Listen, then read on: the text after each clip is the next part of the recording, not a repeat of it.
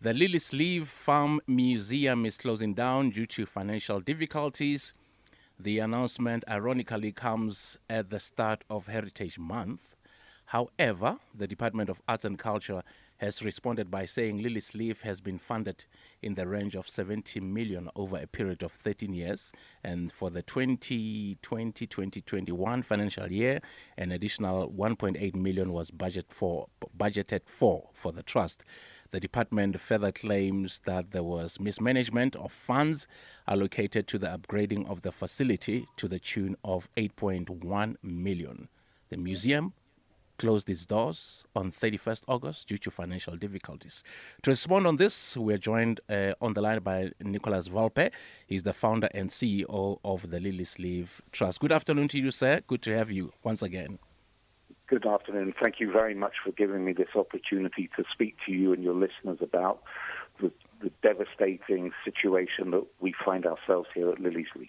Yeah, one of my you know one of my favorite places actually uh, in, in in Gauteng. So so Nicholas, what's your response to the claims made by the Arts and Culture Department? Okay, let's start with the 70 million yes. that they claim they've given us. They haven't given us 70 million.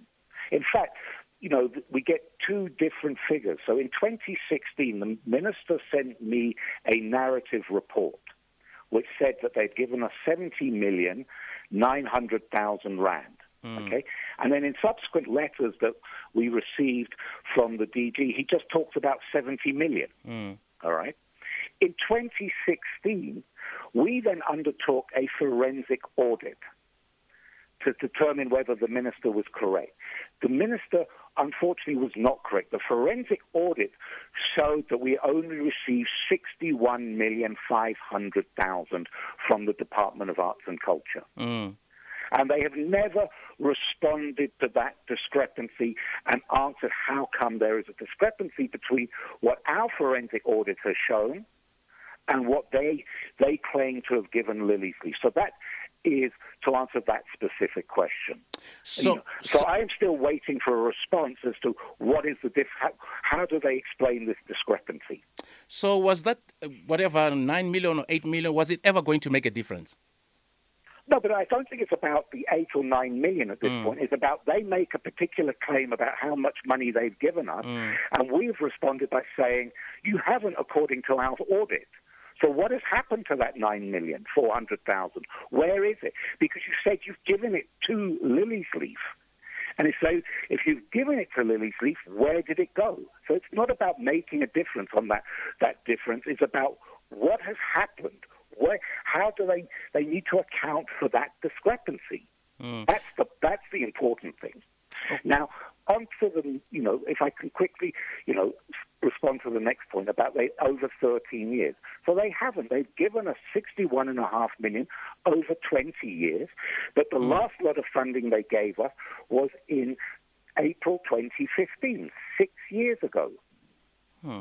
And then what about the the 1.8 million that was apparently budgeted for uh, for the year financial year 2020 2020 and 2021? Well, they said they couldn't give it to us because you made reference to the fact that they said we mismanaged 8.1 million and we have failed to account and answer for that 8.1 million.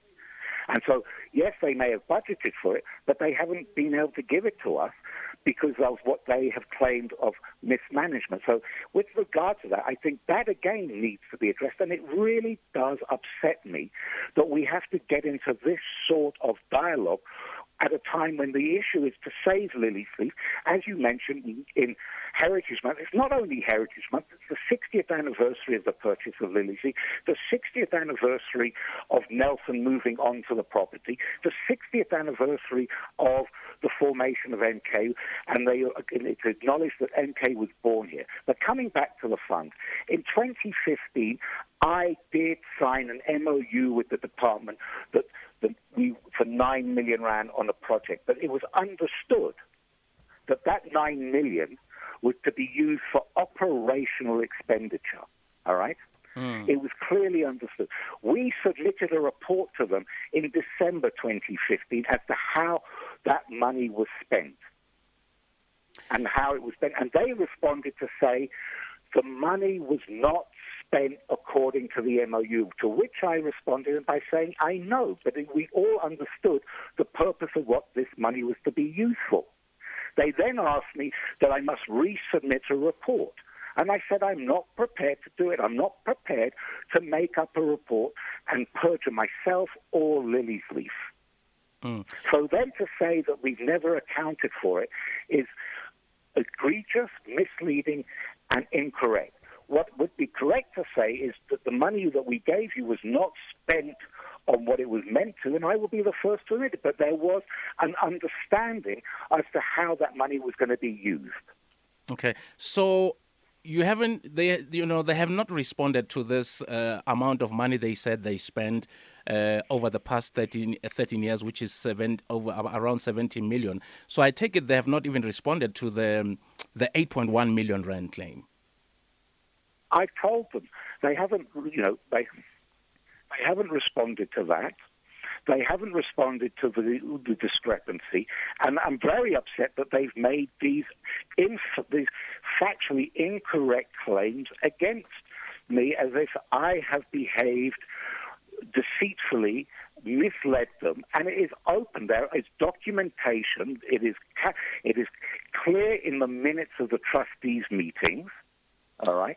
The trustees did a forensic audit recently. We're waiting for the report to be produced. But what is quite clear, the money was not, to use it, spent wastefully and inappropriately. Yes, you can say it within the context that it wasn't used on what it was specified in the project, but that is as far as it goes.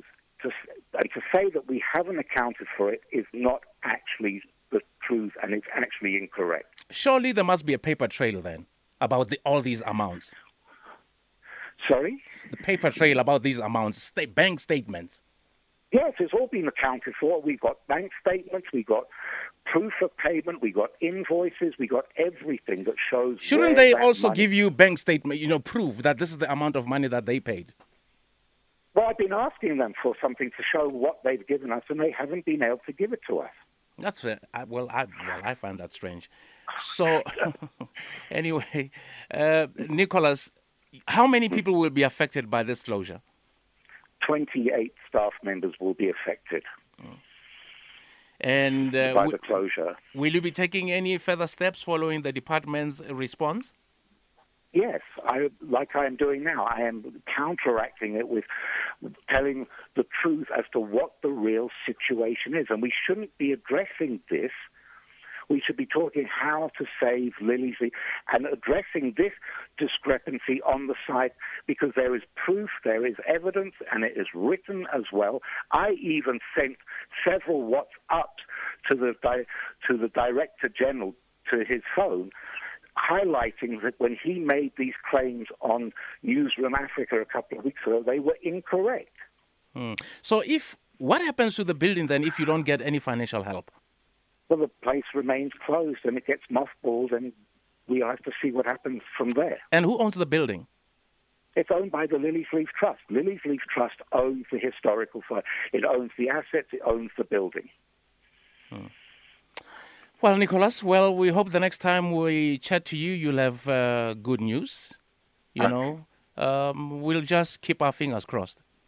Thank you very much indeed. All right, there Thank you go. You. That's Bye-bye. Nicholas Wolpe, the founder and CEO of the Liliesleaf Trust. So, guys, what do you make of this? Nati, what do you make of this? I want to just ask because I, I, missed a que- I missed you asked him a question about the paper trail. Yeah, which is very important. What did he say? I, I missed his response there. What was his, his re- well? I think he says, well, they they've got proof, they've got invoices. Um, I think he's up, he's asked the department to send him proof that they mm. sent him those amounts. You know, the seventy million. But that 70 million, Elena Ati, that was long ago. Yeah, th- yeah. It's, not, it's not this amount, it's not this uh, and he says 8.1 it's, million. He says it's not even 13 years, it's 20 years. Yes, because the last amount was given in 2015 or 2016 mm. of that 70 or whatever. Connockshire. But oh, what's interesting is he, he says he didn't get the 8.1, if I, if I heard him correctly. Yes, he nor did he get the 1.8 million, which was budgeted for. Oh. Awuzingithi khona khona khona kryla bafo khona kryla Guys, I don't know. Somebody needs to show us something. yeah no paper trail i mean you know Yeah, that's all you need that's all that's all you need. So yeah very interesting story very interesting one but sad. It is eight minutes to four radio 2000 i'm music your memory